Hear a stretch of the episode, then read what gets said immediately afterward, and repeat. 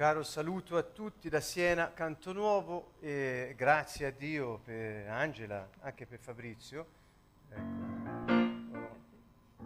È, un, è, è, bello stare nella pace del Signore, pregare con, con la lode nel cuore. Grazie per averci aiutato a stare nella, eh, nella preghiera, nell'adorazione Ecco, ringraziamo Dio per questo e iniziamo ora ehm, sulle, sulla scia di questo momento di preghiera così prezioso, perché ecco questo lo voglio dire, lo, lo voglio dire per tutti noi che siamo qui presenti in sala e anche per quelli che ci ascoltano al di là del video. Eh, non è scontato che noi possiamo essere qui, che possiamo essere qui tutti insieme che ci possono essere delle persone che sono con noi attraverso uh, internet non è scontato, quindi ringraziamo Dio per questo motivo. Volevo salutare tutta, tutte le persone che seguono i nostri video, eh, ecco solo qualche dato, normalmente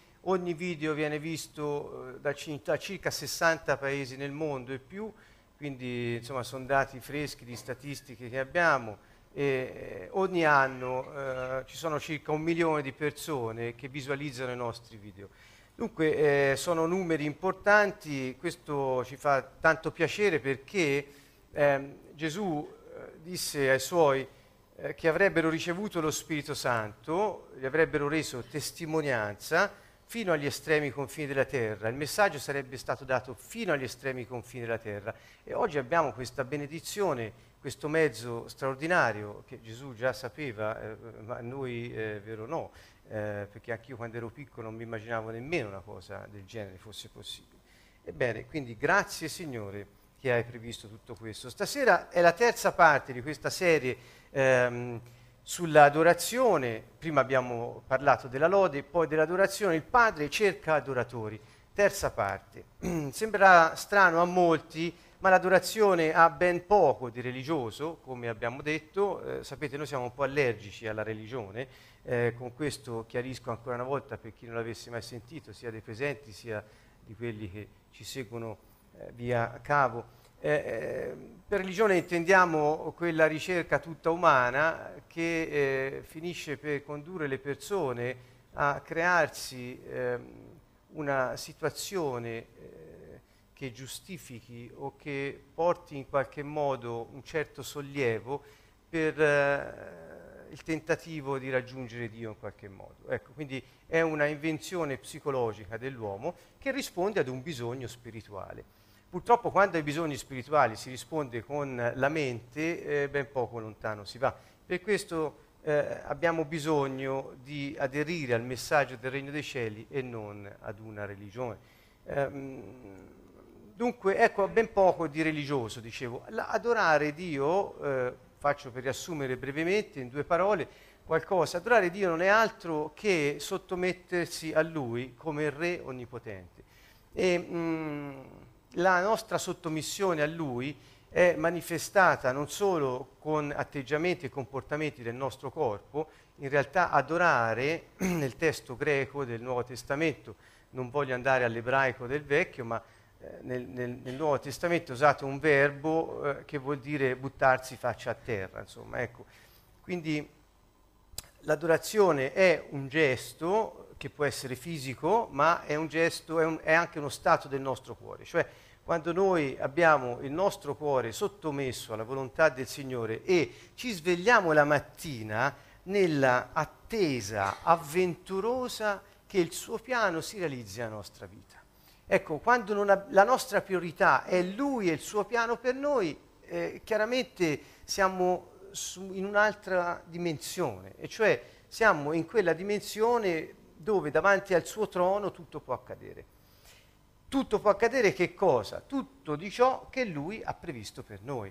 Ehm, la, il nostro tentativo ehm, di raggiungere Dio e di costringerlo quasi a fare le cose che noi vogliamo è un tentativo religioso noi questo non lo facciamo perché il Signore ci ha insegnato un'altra via.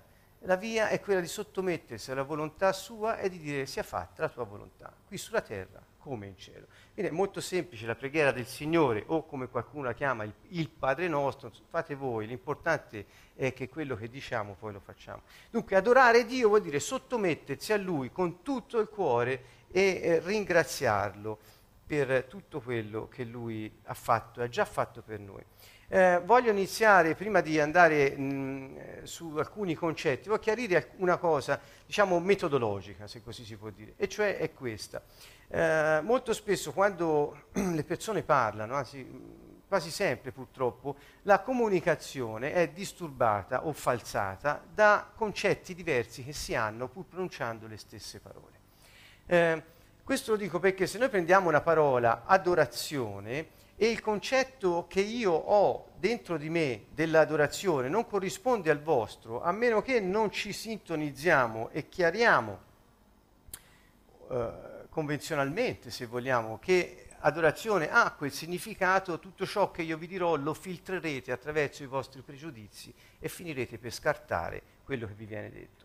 Um, questo è un meccanismo uh, del tutto normale nella comunicazione, eh, quindi la scienza della comunicazione ci insegna a chiarire i concetti per poter parlare la stessa lingua, altrimenti ci confondiamo. Per esempio, se il contenuto della parola non è lo stesso tra chi parla e chi ascolta, eh, chiaramente ehm, eh, non si può eh, concordare eh, sul contenuto stesso. Quindi allo stesso tempo vedendo noi in relazione alla parola di Dio, se noi crediamo che Dio sta dicendo una cosa e invece ne dice tutt'altra, noi eh, entriamo in un errore. Quindi, ecco, come vedete, la comunicazione non è soltanto quella tra noi, ma è quella che Dio ha con noi. Lui ci ha dato la sua parola e, ehm, e, e questa ci parla di lui, ci spiega quali sono i suoi pensieri, i suoi piani, che cosa ha fatto, che cosa intende fare nella nostra vita. Ora, se noi non abbiamo i suoi stessi concetti, chiaramente non capiamo quello che lui dice e entrando nella religione adattiamo i nostri adattiamo quello che lui ci dice ai concetti contenutistici che noi già abbiamo. Mi spiego. Se Gesù dice io sono re e noi non abbiamo il concetto di re e non sappiamo che cosa vuol dire re, noi considereremo Gesù un presidente pur chiamandolo re.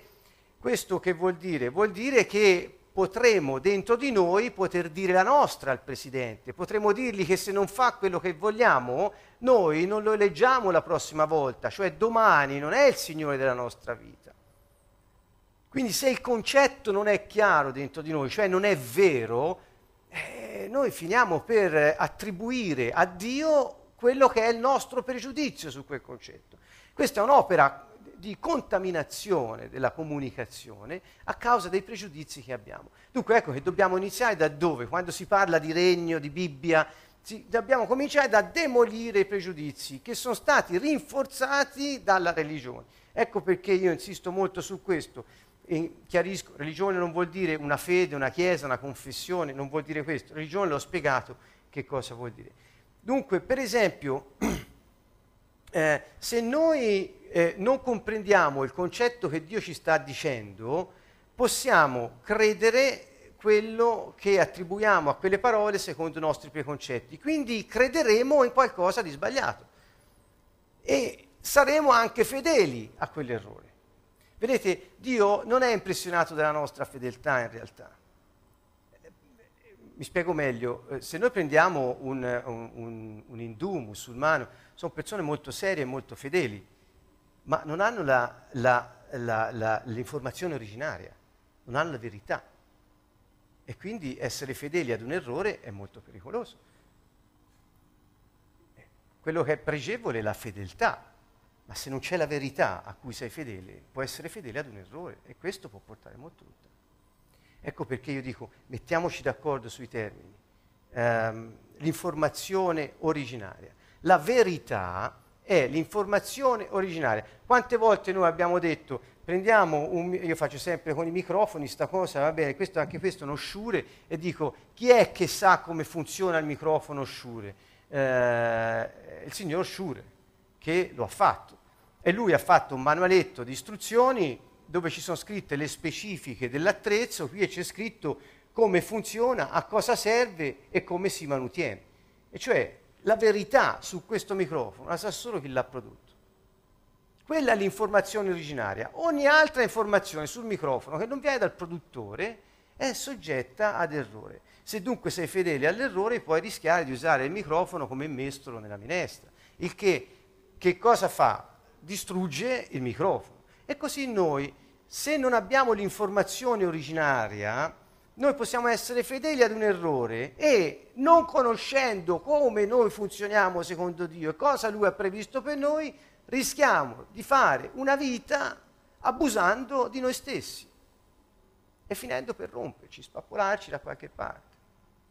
Da qui nascono tutte le nostre sofferenze, i nostri problemi e, e, e tutto il resto. Ecco, fatto questo primo cappello, intorno mm, su quello che dicevo la volta scorsa, eh, rep- vedete questa prima slide, la reputazione del re è legata alla tua condizione. Gesù non vuole che cerchi le cose, ma il suo regno e la sua giustizia. Perché? Dicevamo la volta scorsa che l'adorazione è la forma di protezione più importante che noi abbiamo. Perché mettendosi sotto il re, il re è proprietario di ogni cosa che c'è nel suo regno, lui è proprietario di tutto ciò che è sulla terra, dell'universo, di quel che contiene, dei suoi abitanti, quindi è proprietario di ciascuno di noi e quindi eh, Dio eh, è proprietario per diritto di creazione, non perché qualcuno gli ha attribuito questo diritto di proprietà. Per cui se noi siamo sottomessi a colui che è re, governa ed è proprietario di ogni cosa, come può mancarci qualcosa? Ecco, questo è per esempio un passaggio logico, ma che è ben spiegato nella Bibbia, anzi proprio nel Vangelo. Le persone quando sentono parlare così, pochi ne parlano purtroppo, ma eh, quando sentono parlare così, un po' si scandalizzano se hanno un background eh, religioso specialmente, perché dicono ma, ma com'è possibile, ehm, dove va a finire il concetto dell'amata povertà, dove va a finire l'amata difficoltà, dove va a finire religiosamente parlando, l'amata sofferenza. Cioè, la difficoltà, la povertà, la sofferenza nella nostra vita eh, non dipende da Dio, ma dipende dal fatto che vivendo senza di Lui o non secondo i Suoi insegnamenti nel Suo regno, noi dobbiamo procurarci da soli il nostro benessere. Quando uno si deve procurare da sé il suo benessere, senza colui che ha creato il benessere, è un problema. Perché ci può riuscire un giorno, due giorni, tre giorni, poi eh, alla fine eh, non ce la fa. Allora cominciano ad andare in quelle officine non autorizzate dove vanno a farsi cambiare qualche guarnizione, qualche cosa, qualche mago, qualche strega, qualche guru, qualche reiki, qualche... tutte queste cosette qui. No? Perché? Perché cercano in qualche modo di ripararsi da soli, ma non puoi riparare senza l'istruzione e la maestria del proprietario, del produttore di una cosa. È impossibile. Eh, tanto è vero che se vai a cambiare dei pezzi di questo microfono Shure da qualche altra parte eh, eh, non ci metti dei pezzi di ricambio originali, quando poi dici al produttore, eh, ma io ho la garanzia perché no, L'hai, hai messo dei pezzi non originali, il, il produttore non riconosce quella garanzia. Questo si parla dei microfoni, Dio misericordioso e buono, e quindi altri, anche altri canali. Però perché dobbiamo da noi metterci nei guai? Ecco, il mio, il mio messaggio è questo. Dunque, se Dio è re ed è proprietario di tutto, la nostra sottomissione a Lui è la garanzia che la sua volontà sarà fatta su di noi e a noi non mancherà niente di tutto ciò che serve per compiere il nostro scopo. Questo spero sia molto chiaro. Quindi vedete, ecco dove arriva qui questa slide. Quindi la reputazione del re è legata alla nostra condizione, perché quando un re ha un territorio un dominio, un regno pieno di cittadini decrepiti, eh, poveri, malati, ehm, eh, che, non, che non, non, fa, non riescono a, a, a, concludere qualcosa nella loro vita. Che regno è questo? Ecco perché dico io che la condizione nostra dà gloria al re. Quindi la sua reputazione dipende, dipende dalla nostra, nostra condizione. Difatti troverete in gran parte della Bibbia che Dio dice io ti ehm, vengo in aiuto parlando agli uomini, per amore del mio nome. Per amore, de- vedete qui, la nostra condizione si riflette sulla sua reputazione, sul suo nome.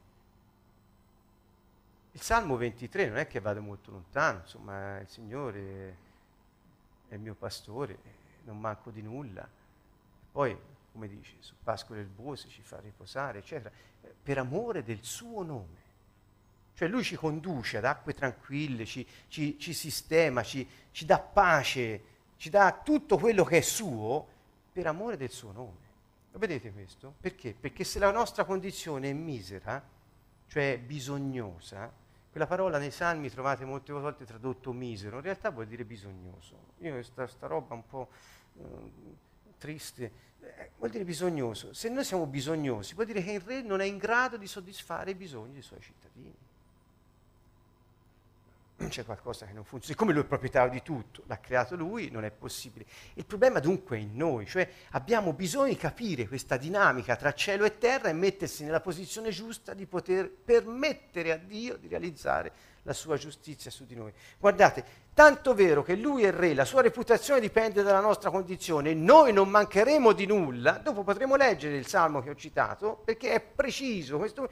Allora Gesù venne e disse, non cercare le cose, ci penso io alle cose. Te preoccupati solo di capire come funziona, di applicare il mio regno e la mia giustizia, il resto ci penso io. Sembra strano, ma questo è proprio nel Vangelo. Guardate, Matteo 6, perciò vi dico, non siate in ansia per la vostra vita. C'è qualcuno qui che è in ansia per la sua vita? Che vuol dire stare in ansia per la sua vita? Avere un timore generalizzato per il domani, per quello che succederà e che non è in grado di poter controllare. Volete che ve lo ripeto? Allora, sono in ansia se ho un timore generalizzato per il domani perché non posso controllarlo. Ecco perché la gente va dagli indovini a farsi dire oh, che succede domani, eh, perché così placano un po' quell'ansia, pensate voi. Ecco. Allora, ehm, che cosa vuol dire? Che siccome sono io la fonte della mia sopravvivenza, sto in ansia perché non posso controllare le cose che non conosco che domani possono accadere. E allora Gesù dice, non state in ansia per la vostra vita, di che, di, di che cosa mangerete, di cosa berrete, né per il vostro corpo, di che vi vestirete. Non state in ansia, cioè non entrate nel timore di non poter controllare il domani, perché il domani non lo potete controllare. Né è la vita più del nutrimento, il corpo più del vestito?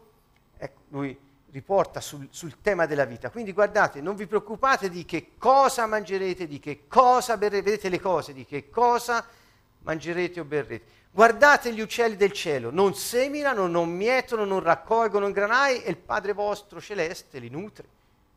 Non valete voi molto più di loro? E chi di voi può con la sua preoccupazione, ecco qui quello che diceva, aggiungere un'ora sola alla durata della sua vita? Dio si è preoccupato anche in gran parte del Vecchio Testamento di avvisare la gente, non andate dagli indovini, non andate a farvi dire cosa succederà domani, perché questi sono, com- bruceranno come la stoppa cioè, è molto chiaro perché dice questi vi pronosticano. Eh, Isaia 47, cioè, è, è, lì, è nel libro della vita, non è che dobbiamo andare a, a studiare chissà cosa.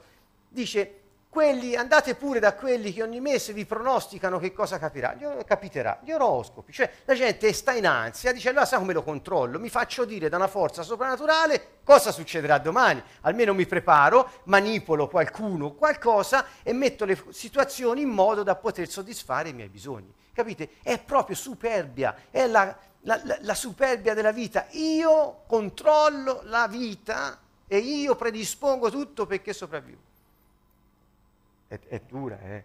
cioè ce la fai qualche tempo, ma poi ecco perché la gente entra in problematiche anche più grosse. Comunque, verso 28, e perché siete così ansiosi per il vestire? Perché siete preoccupati di perché non avete oggi e vi preoccupate che non l'avrete domani. Perché? Osservate come crescono i gili della campagna, essi non faticano e non filano. Eppure io vi dico che neanche Salomone, con tutta la sua gloria, fu vestito come uno di loro. Ora dice Gesù, se Dio veste in questa maniera l'erba dei campi, che oggi c'è, domani si butta nel forno, Non farà molto di più a voi, o gente di poca fede? Vedete? Allora, questo non è un rimprovero a nessuno né un'accusa verso nessuno, eh, eh, sto semplicemente riferendo le parole di Gesù per esortare tutti noi, me compreso, a, a comprendere i concetti che Gesù ci sta dicendo. Gesù sta dicendo che se sei ansioso del domani è perché non hai fiducia in Lui. Punto. Molto semplice.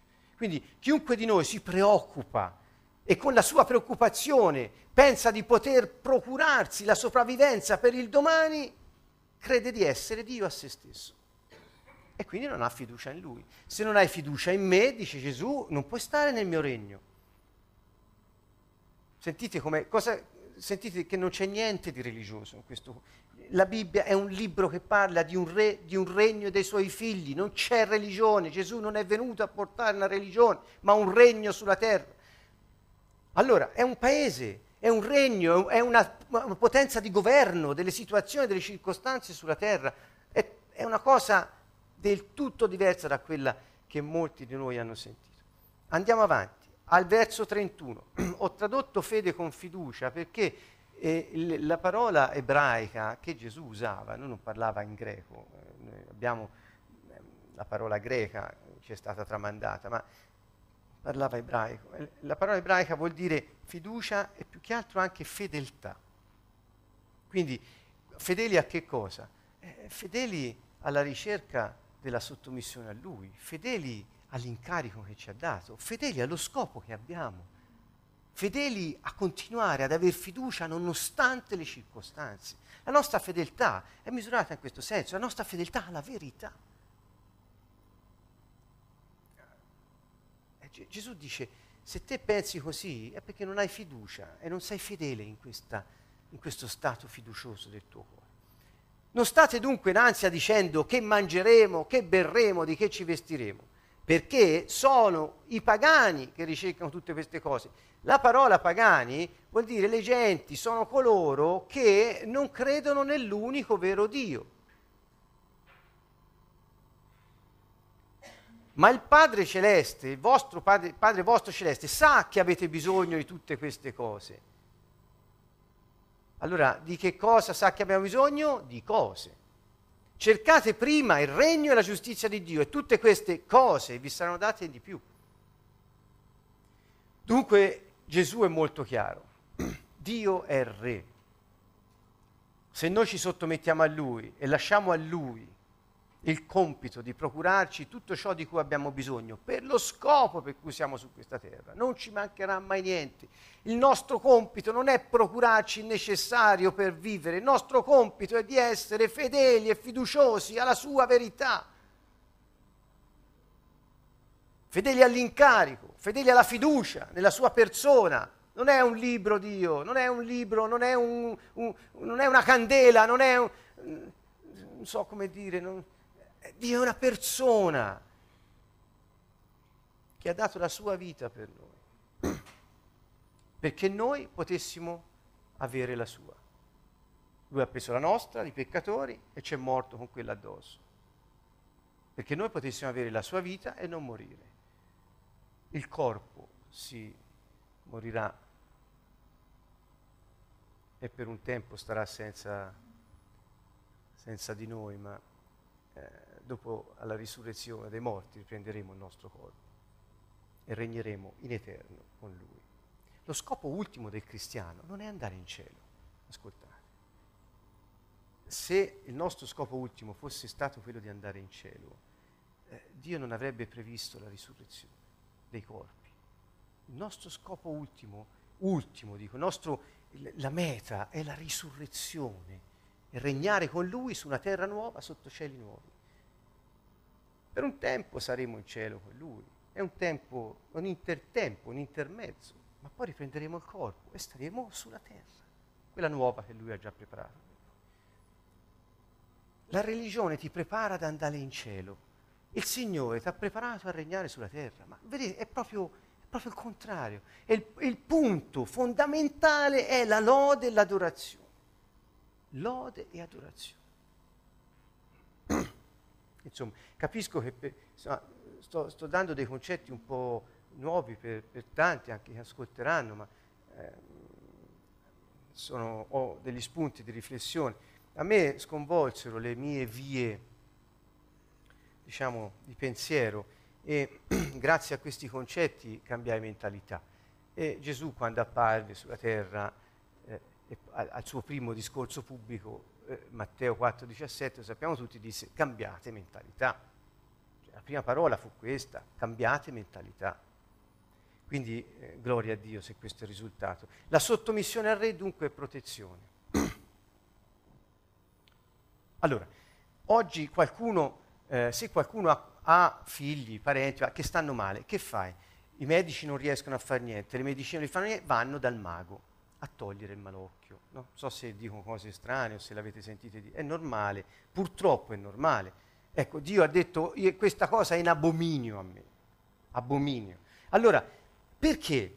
Perché eh, la, quando uno cerca di risolvere i suoi problemi con una forza soprannaturale che non è Dio, l'unico vero Dio, non c'è altro Dio al di fuori di lui, il Dio di Abramo, Isacco e Giacobbe, che ha preso carne ed è fatto uomo come noi, ha dato la sua vita per noi, è salito al cielo e ci ha dato il suo spirito. Questo è l'unico vero Dio, non ce n'è altri. Quindi quando cerchi protezione al di fuori di lui e prendi il cornetto e prendi il ferro di cavallo e prendi, cioè tutto, quindi tutta questa roba ti serve a dire che non hai lui per Dio. Ma se non sei sottomesso a lui, non sei protetto, perché solo lui è proprietario di tutto. Quindi una, questa è un'assicurazione per la nostra vita, insomma. Gesù disse, vuoi salvare la tua vita? Perdila per il mio nome. Cioè non voleva dire muori, perdila per il tuo nome, voleva dire lasciala a me che io la guidi.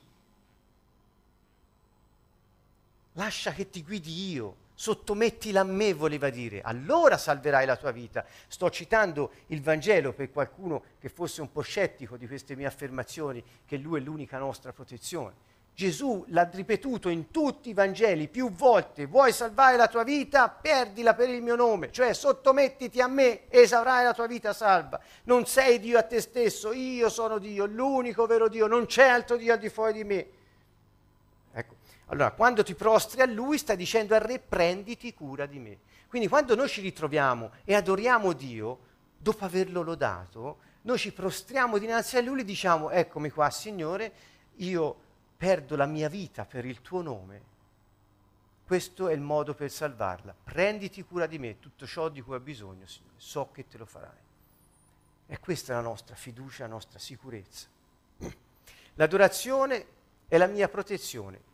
Per, per, quale, per la sua gloria, l'abbiamo detto all'inizio, perché eh, quando noi eh, riflettiamo la sua gloria, il Re è glorificato.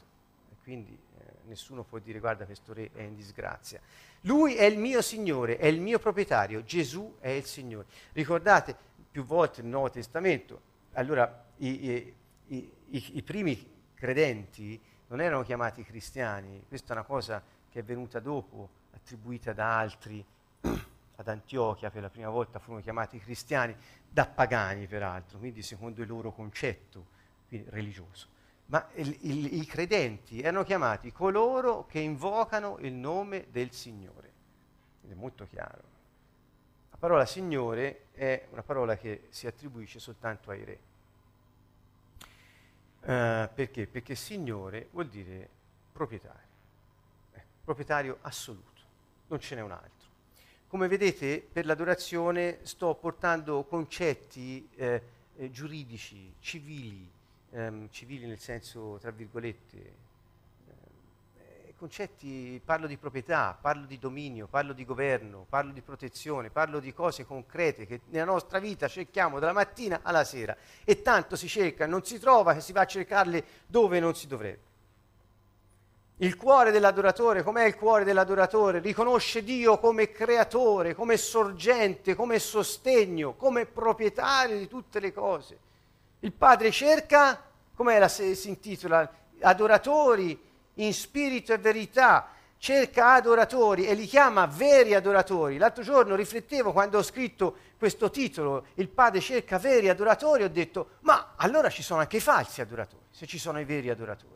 Se Gesù ha detto i veri adoratori, voleva dire che c'erano altri falsi. Quali sono gli adoratori falsi? Sono quelli che con il corpo e con il comportamento possono sembrare che adorano Dio in qualche modo. Ma riconoscono Dio come creatore, sorgente, sostegno, proprietario di tutte le cose, compresi loro. E questa, questo, Gesù stava dicendo questo, questo fa riflettere tutti noi. Quando noi ci prostriamo, ci mettiamo in ginocchio faccia a terra, cosa che ora mm, molto pochi fanno, ma vi assicuro che il corpo nella Bibbia non è mai escluso dall'accompagnare lo stato del cuore. Dunque quante volte noi abbiamo dentro il nostro cuore questo? E ancora, il cuore dell'adoratore esprime onore, gratitudine, apprezzamento, ringraziamento, riverenza, rispetto, umiltà. Questo è il cuore dell'adoratore verso Dio e attribuisce a Dio il merito di e per ogni cosa.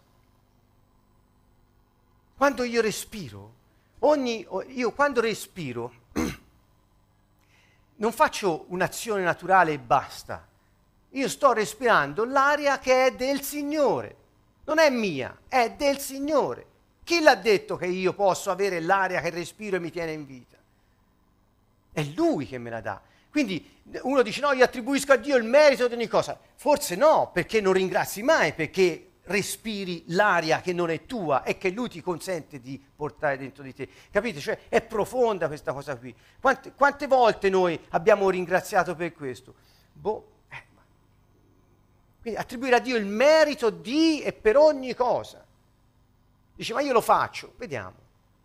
Ecco perché quando Dio dice, ama il tuo Dio con tutto te stesso, con tutte le tue forze, con tutta la tua mente, con tutta la tua anima. E voi tutta, non un pezzettino. Dice, ma, l'aria, eh, vedrai, è una cosa naturale, io la respiro perché c'è, che me ne frega. No. ecco. Allora, il cuore dell'adoratore è questo. Quindi quando, noi, quando Gesù dice veri adoratori, intende una cosa del genere. O, l'ho chiamate tavole sinottiche su... su Scusate, mi c'è da ridere a me stesso perché così è sembrato un eccesso e per questo ce l'ho voluto lasciare perché dava un certo colore. Allora, perché ho messo in comparazione dei concetti attribuiti alla lode e altri attribuiti all'adorazione. Vedete, ho cercato eh, allora, la lode ha sostanzialmente due concetti base. Uno è la gratitudine, due è l'attribuzione dell'eccellenza a colui che è il Signore. ripeto, quando dico re, vogliamo fare una precisazione sui termini. Quando dico re intendo sovrano assoluto. Non so se mi spiego. Sovrano vuol dire che sta sopra. A chi? A tutti. Assoluto vuol dire che il suo potere di governo non ha limiti. Quindi il re vuol dire sovrano assoluto e signore vuol dire proprietario assoluto. Quindi quando dice il re signore, stiamo dicendo il sovrano assoluto proprietario di ogni cosa. Insomma, eh. Allora noi quando, des, quando, ringraziamo Dio e gli, eh, eh, e gli attribuiamo l'eccellenza, eccellenza che vuol dire eh, quella è il 30 è lode no? dello studente. Quanto hai fatto bene? 30 è il massimo, lode, cioè l'eccellenza, di più.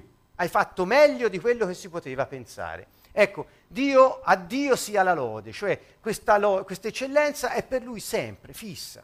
Quindi il cuore de, di colui che loda è un cuore di, pieno di gratitudine e di attribuzione di eccellenza continua a Dio. Vedete, eh, la lode descrive Dio nella sua eccellenza, come quando guardi qualcosa e dici ciò che vedo, sei prode, bello, magnifico. Ecco, la lode è questa, dargli il massimo di quello che è nella nostra scala dei valori attribuirla a Dio, perché è, la sorgente di ogni cosa. Nell'adorazione invece attribuiamo, diamo merito, l'onore dovuto al suo nome, perché chi ce l'ha poi il continuo di questa frase?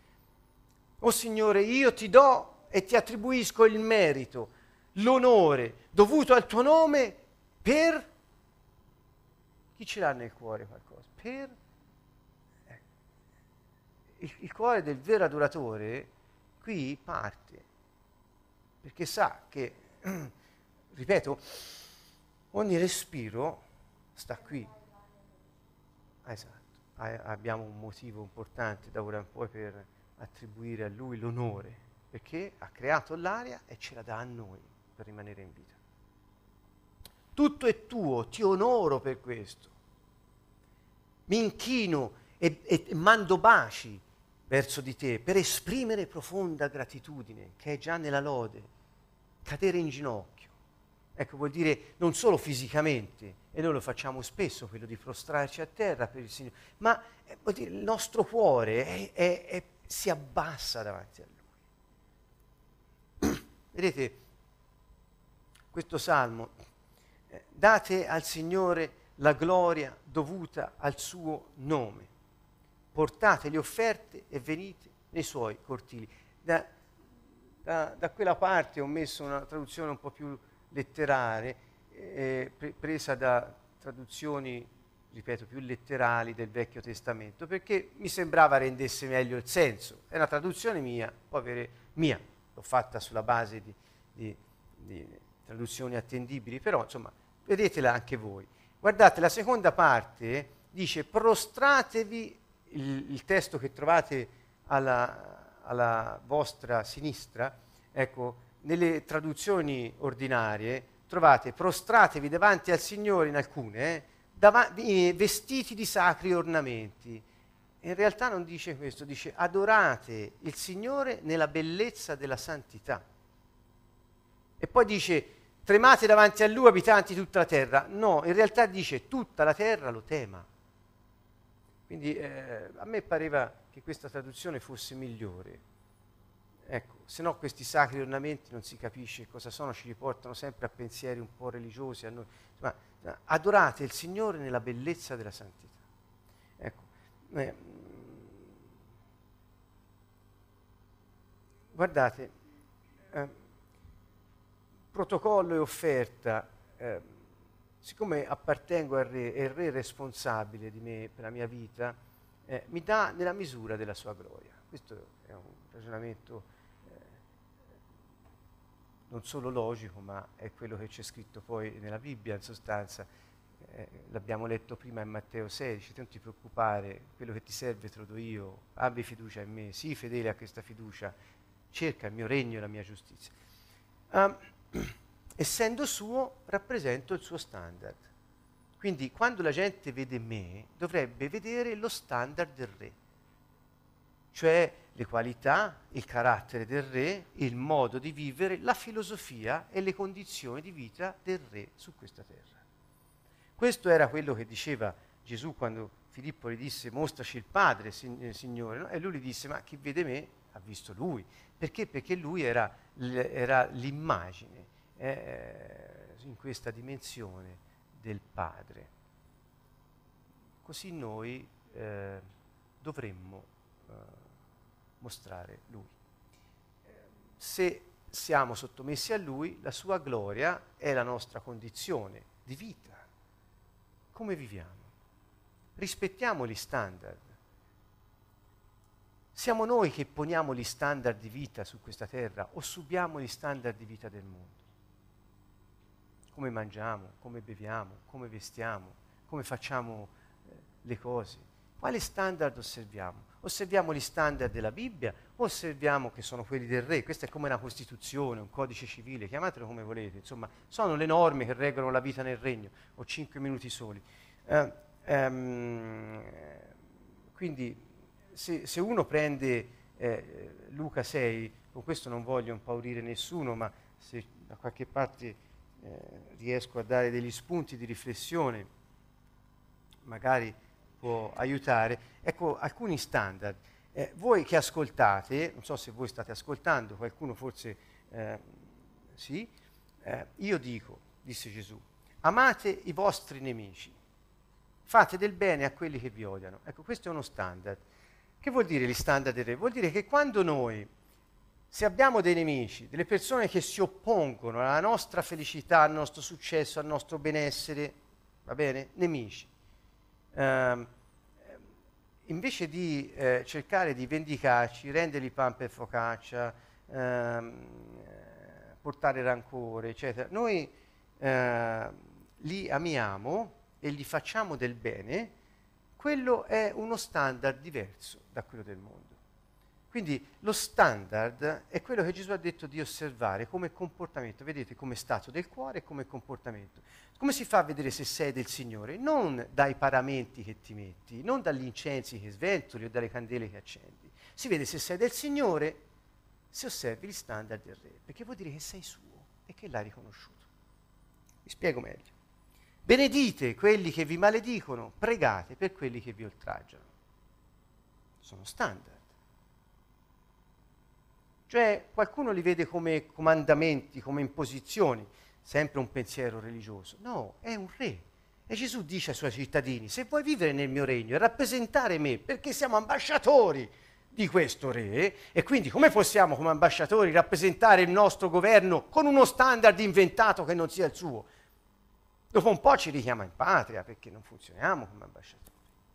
Allora, dobbiamo, allora quando noi invece osserviamo lo standard è perché naturalmente da noi sgorga quella vita che è sua, che ha le sue qualità, le sue caratteristiche. Guardate, eh? a chi ti percuote su una guancia, poggili anche l'altra, a chi ti toglie il mantello, non impedire di prendergli anche la tunica. Dice, ma io ora vado in tribunale, vedrai, glielo, se lo sistemo io, vedrai, poi... Ehi, ehi, ehi, non è uno standard del regno di Dio. Io sono avvocato, quindi è un po' strano sentire dalla mia bocca queste cose qui, ma eh, non è uno standard del regno di Dio. Ancora, da a chiunque ti chiede, a chi ti toglie il tuo, non glielo ridomandare. Cioè il cristiano non va a richiedere qualcosa che ha dato, che sia un mantello e sia un milione. Non ci va. Questo non sta, io non sto dicendo che io lo faccio, eh. sto dicendo che questi sono standard. Da questo si vede se apparteniamo a Lui, se, se viviamo nel suo regno. Da, questo l'ho già detto. Allora, verso 31, sto leggendo Luca 6. Allora, e come volete che gli uomini facciano a voi, così fate a loro. Quando, quando eh, eh, fate affari, eh? andiamo, andiamo, al sodo, quando fate affari, facciamo affari, come trattiamo l'altra persona? Come un alleato che mettendo insieme le forze riusciamo a perseguire l'interesse comune cioè il bene mio, il bene suo, o cerco di fregarlo in qualche modo, avere l'utile mio a scapito suo? Che faccio? Lo standard è qui. Avresti piacere lo facessero a te? No. E allora non farlo agli altri. Quindi quando noi ci comportiamo così, immediatamente la gloria di Dio si vede attraverso di noi. Se noi non manteniamo gli standard, è inutile dire Signore, Signore. È inutile che cacci i demoni, è inutile che profetizzi e non fai quello che io dico, io non ti conosco. Così dice Gesù che dirà a quelli che si presentano a lui, che hanno pensato di aver fatto cose grandi, ma non hanno osservato i suoi standard. Ancora, um, se amate quelli che vi amano, ma che grazia ne avete, che merito ne avete? Eh? E anche i peccatori amano quelli che li amano. Per peccatori si intende quelli che non hanno fiducia nel Re. E se fate del bene a quelli che vi fanno del bene, eh, no, una brava persona mi ha aiutato quando io, e quindi io ora devo aiutarlo. Questo non è avere uno standard di Dio nella nostra vita, questo è essere compiacenti, nemmeno riconoscenti, compiacenti. Siccome mi ha fatto del bene, io glielo rifaccio. Eh, questa è una contabilità un po' ragionieristica. Um, se prestate a quelli dai quali sperate di ricevere, quale grazia ne avete? Ecco, io ora, se fossi, diciamo, inserito nel sistema bancario e mi dicessi cristiano, mi prenderei un po' di paura. Cioè, lo rileggo, eh, perché non, non tutti non ci fanno attenzione. Se prestate a quelli dai quali sperate di ricevere, quale grazia ne avete? Gesù non dice se prestate a qualcuno non, non, non accettate che ve lo restituiscano, non dice questo. Dice se quando presti speri di ricevere indietro quello che hai dato, ma che hai a che fare con me? Vai in banca, chiedi soldi, te li danno sperando che tu glieli dia. Eh, cioè, funziona così, è proprio il contrario. Non sto, non sto stigmatizzando delle cose, sono sistemi del mondo, non appartengono al regno di Dio. Quindi c'è qualcosa e se prestate a quelli dai quali sperate di ricevere, l'ho già detto, anche i peccatori prestano ai peccatori per ricevere altrettanto. ma amate i vostri nemici, fate del bene, prestate senza sperarne nulla e il vostro premio sarà grande sarete figli dell'Altissimo, poiché egli è buono verso gli ingrati e i malvagi, figuriamoci verso i suoi cittadini, che vi mancherà qualcosa. C'è un mio amico che è ambasciatore in uno Stato europeo, non dirò quale, per non fare pubblicità, e non, è una, e non è un alimento, insomma, voglio dire, è un caro amico. Ma quando lui è all'estero, sono stato nell'ambasciata italiana all'estero con lui lì, e quello è Stato italiano, è territorio italiano, è tutto quello di cui ha bisogno, l'Italia lo manda.